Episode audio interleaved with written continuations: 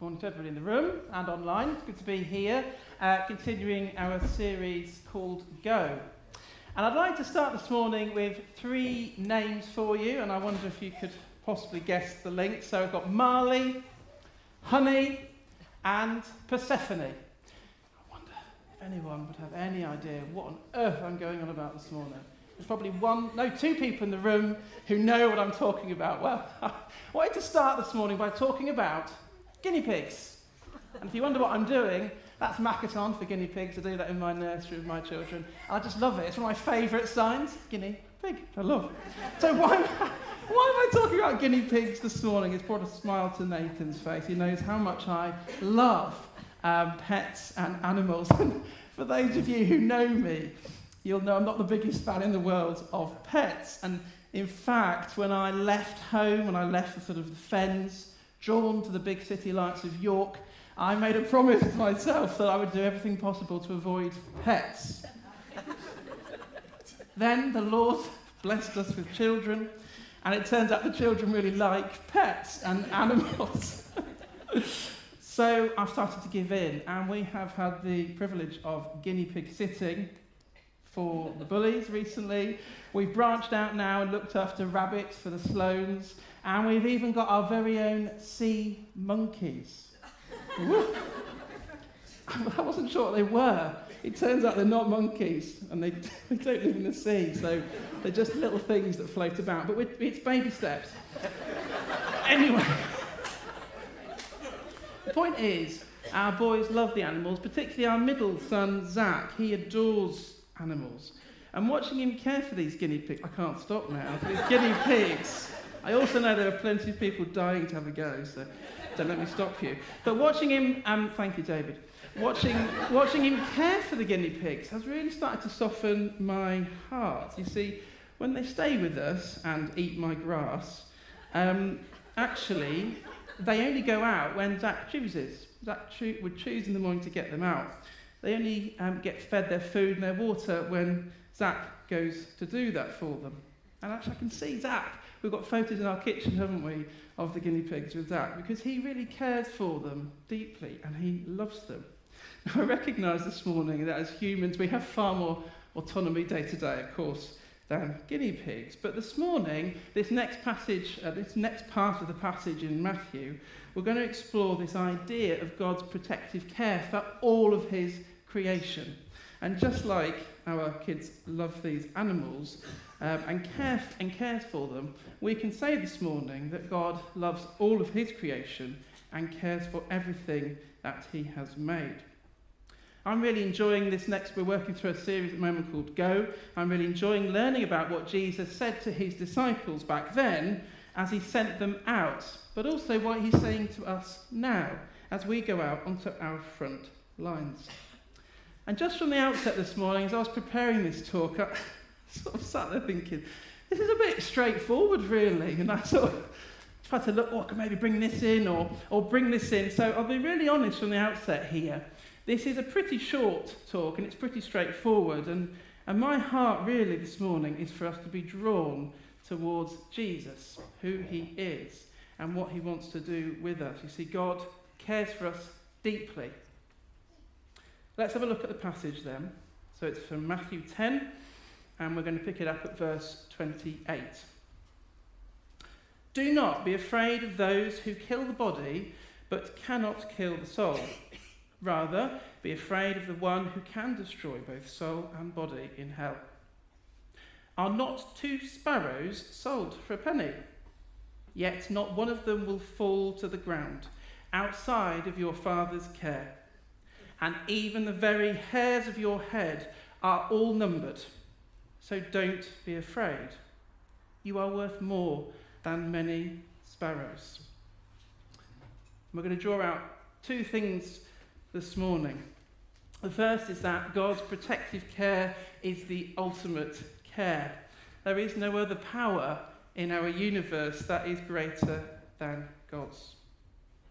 And secondly, knowing that, we're going to consider how much He cares for all of us as His children. For if He cares deeply for the least of His creation, how much more does He care for those who he's made in his image to be his children. See, we are God's valuable possessions. Knowing that God is in control and with assurance of his care, we can go out in his name, can't we? We might not always understand it or like it. Jesus certainly doesn't promise it's going to be easy, but we put our faith in him, don't we? So let's look at this first point then. God's um, providence is the ultimate care. God's providence is the ultimate care. And when I use the word providence, I just mean his protective care, how he governs everything he has made. We choose to worship a creator God, don't we? God created the world and he created everything in it. He is responsible for every living thing. We talk about God as being sovereign, don't we? And I think the word ultimate is useful here. See, God's power is ultimate, it is total. He can exercise total power because he's sovereign. There is no other. Isaiah 45, verse 5 says, I am the Lord, and there is no other. Apart from me, there is no God. I think it's really important to stress it's not some far off, distant creator God, is he? He's not just some sort of supreme being. Yes, he's our creator, but he's also our sustainer. He gives us all that we need. Not necessarily all that we want, but he will provide for us. And he creates us to be in relationship with him. And when we, made, we messed it up, didn't we? We messed up that relationship. He chose to be our Redeemer. God is our Jehovah, our covenant God. He's our Father. We are his children. In Ephesians, Paul, of course, compares the church uh, as the bride to Christ as the groom. This is a deeply intimate relationship. And it's within this context that we read these instructions from Jesus to his disciples we consider God's government over all that He created, and He created all. I'll just say that again. We consider His providence, His care over all He created, and we acknowledge, don't we, that God created all. He created all for His glory. He lifts up, He puts down. Everything in our creation testifies to His power, His goodness, and His glory. And furthermore, as Jesus tells his disciples at the beginning of this passage, that verse 28, he has power over life and death itself. What does Jesus tell his followers? Jesus says, Don't be afraid of mankind, who will surely persecute you. Rather, have a healthy reverence and fear of a God who has lordship over not just the body, but the body and the soul. And before we can understand the specific meaning of our worth, and we look at the sparrows in a moment, it's important to understand that context. Jesus is telling his followers here they will face persecution because of their faith in him. But he reminds them he will always be with them no matter what. As Caleb shared a few weeks ago, persecution is nothing new for Christians. Jesus is very upfront about that. But he's also very upfront about the fact that we don't have to be afraid because our God is so much stronger, so much more powerful. He's not just so much more powerful, he has the ultimate power. And he's so powerful, he has power over life and death itself. It's God who gets the final say. Paul writes about Jesus' death and resurrection. He writes about this power. Let's look at Acts chapter 10. He says, We're witnesses of everything he, is Jesus, did in the country of the Jews and Jerusalem. They killed him by hanging him on a cross. But God raised him from the dead on the third day and caused him to be seen. He was not seen by all people, but by witnesses whom God had already chosen, by us who ate and drank with him after he rose from the dead. He commanded us to preach to the people and testify that he is the one whom God appointed as judge of both the living and the dead. So we can take heart, can't we, this morning, that we worship a God who's sovereign, who's in control. He has the final say. And it's in faith that we trust him in that. See, Jesus was crucified. Jesus was raised from the dead. Jesus has the final say, and it's Jesus who's appointed or ordained to be the judge. So who, who should we fear? Knowing that, who do we fear? And so we move on to the second part here of what I wanted to bring this morning. Jesus goes on to, to draw out um, this analogy really around sparrows. And we can say our second point, if God cares for the least, then how much more does he care for us? We know that we have a healthy reverence of our Heavenly Father, that we can trust him, that his dominion is total. We know it's not easy. Come valleys or hills, though, the Lord remains beside us. And knowing that, in these next few verses, Jesus goes on to tell his disciples how much he cares for them. So let's just read that little bit again from verse 29. Are not two sparrows sold for a penny? Yet not one of them will fall to the ground outside your Father's care, and even the very hairs of your head are all numbered. So don't be afraid. You are worth more than many sparrows. Speaking at the time, of course, Jesus was speaking to a local context of Jews. Sparrows were sold in the marketplaces uh, for a very small amount. In fact, Jesus is telling his followers that they are so cheap that even the smallest unit of currency wasn't enough to get you one bird. With a penny, you got two. Jesus is really labouring the point here that they're pretty worthless, these things. So when Jesus was telling his followers this, and when he whispers this to our hearts, this morning, he's telling them and us of their great worth in their Father's eyes. Just as the Father cares about the smallest of sparrows falling to the ground, he cares even more about the life of his children. Jesus tells us directly, so don't be afraid. You're worth so much more. See, God cares for us deeply. We are really valuable. We're unique amongst his creation, we're made in his image. We read that in Genesis chapter 1. Verse 27 says, So God created mankind in his own image. In the image of God, he created them. Male and female, he created them. Nothing else in God's creation is made in his image. God cares about all of his creation. He loves us. We are treasured by him and He sets out a plan for us. Even before we're born, God knows us intimately. A lovely psalm, Psalm 139.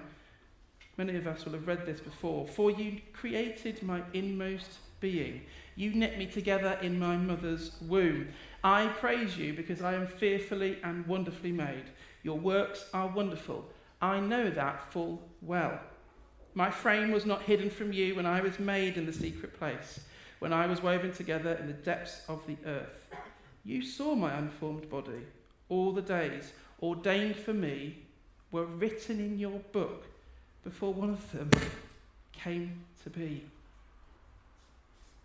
That's amazing. It's amazing. We have this, this sovereign, powerful God who knows us and cares about us so intimately.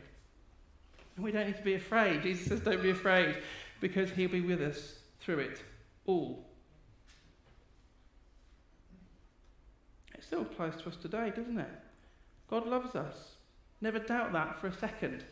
Never doubt that you matter, your life matters, and your future matters. He cares about every hair on your head. He knows them. And I recognise putting this together that in the pressures that we find ourselves under quite often today, we can often encounter self doubt over our worth or our value. See, the world will tell us that we are successful because of what we look like, because what we do, how much money we make, or, or our job, for example. But we know, don't we? The truth is, none of these things determine our worth. See, God tells us in this passage that we are so valuable and we have great worth because we're His. You know, He loves His creation, includes us, we're His. And when the world tries to pull us down under that weight to conform, or we, we, we listen, you know, those whispers, those lies come at us, we instead choose to trust in God. No matter what people have said to you, or what you have perhaps said to yourself, know that you have great worth and value, as God tells us. Not only does God tell us that, He shows it to us, doesn't He? That's why Jesus tells his disciples all human beings are worth more than many, many sparrows, because he wanted them to know that God loves, values, and cherishes each one of them.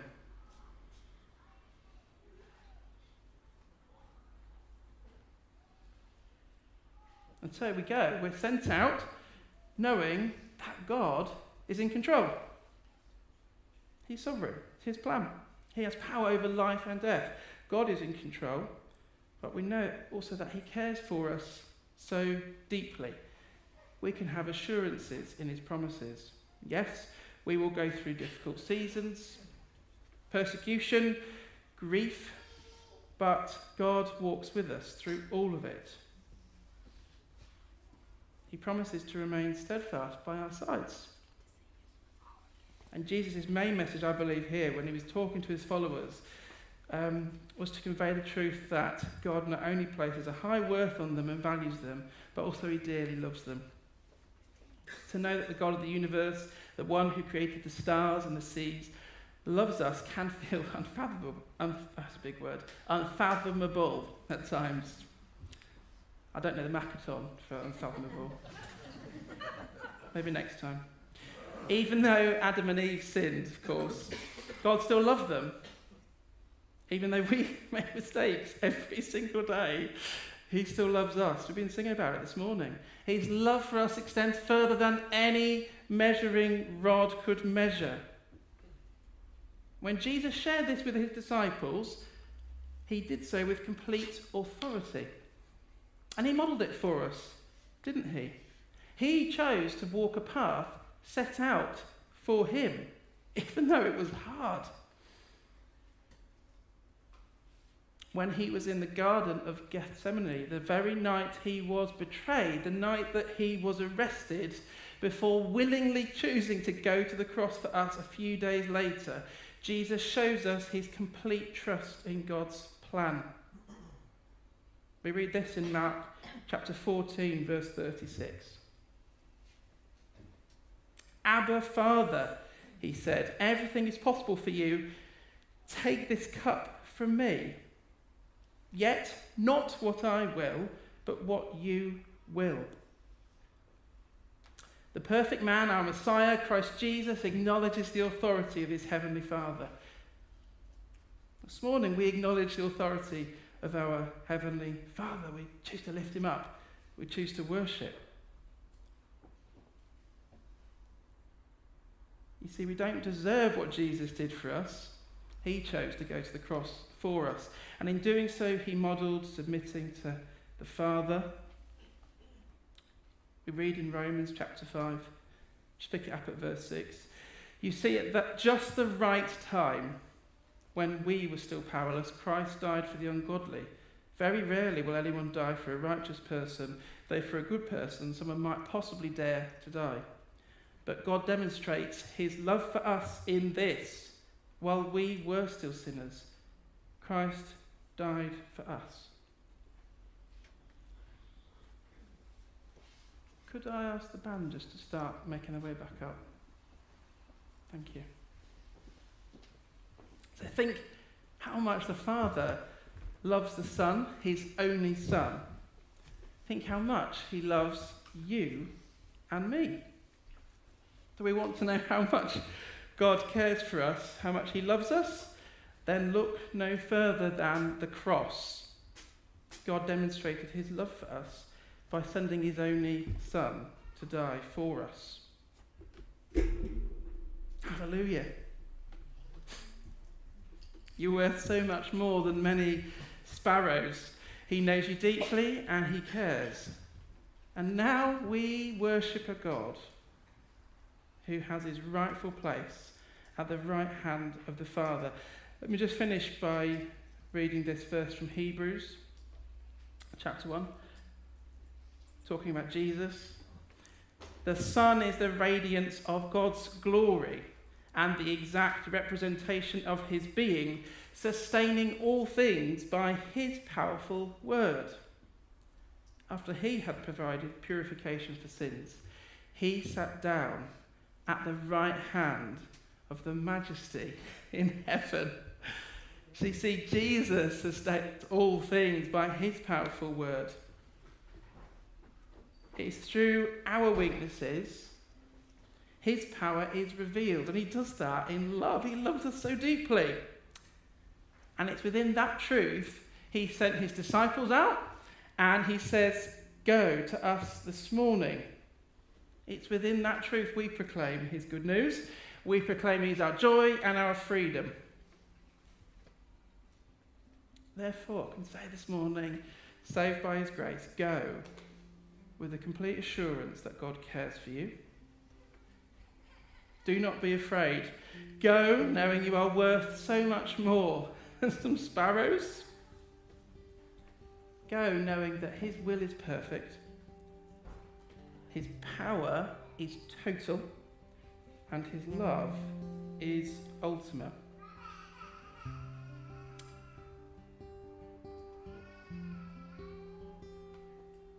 We're going to move into a time of worship. I wonder if I could just invite you where you are to join me by standing if you're able. We just come before Him. We, we love to love Him, don't we? So let's just still our hearts.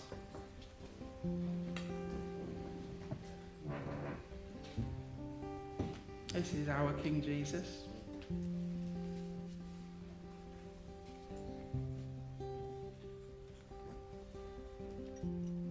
Father, we want to thank you that you see us. We thank you that you, you knew us so intimately before we were even born.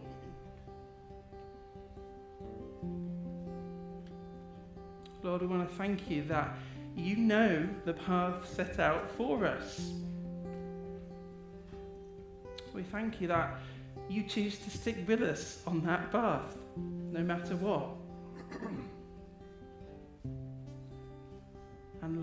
Choose to trust you. We choose to rejoice in you.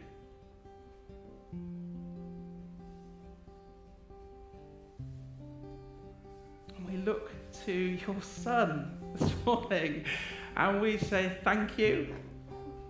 We say that the tomb is empty. We say that the victory is all yours.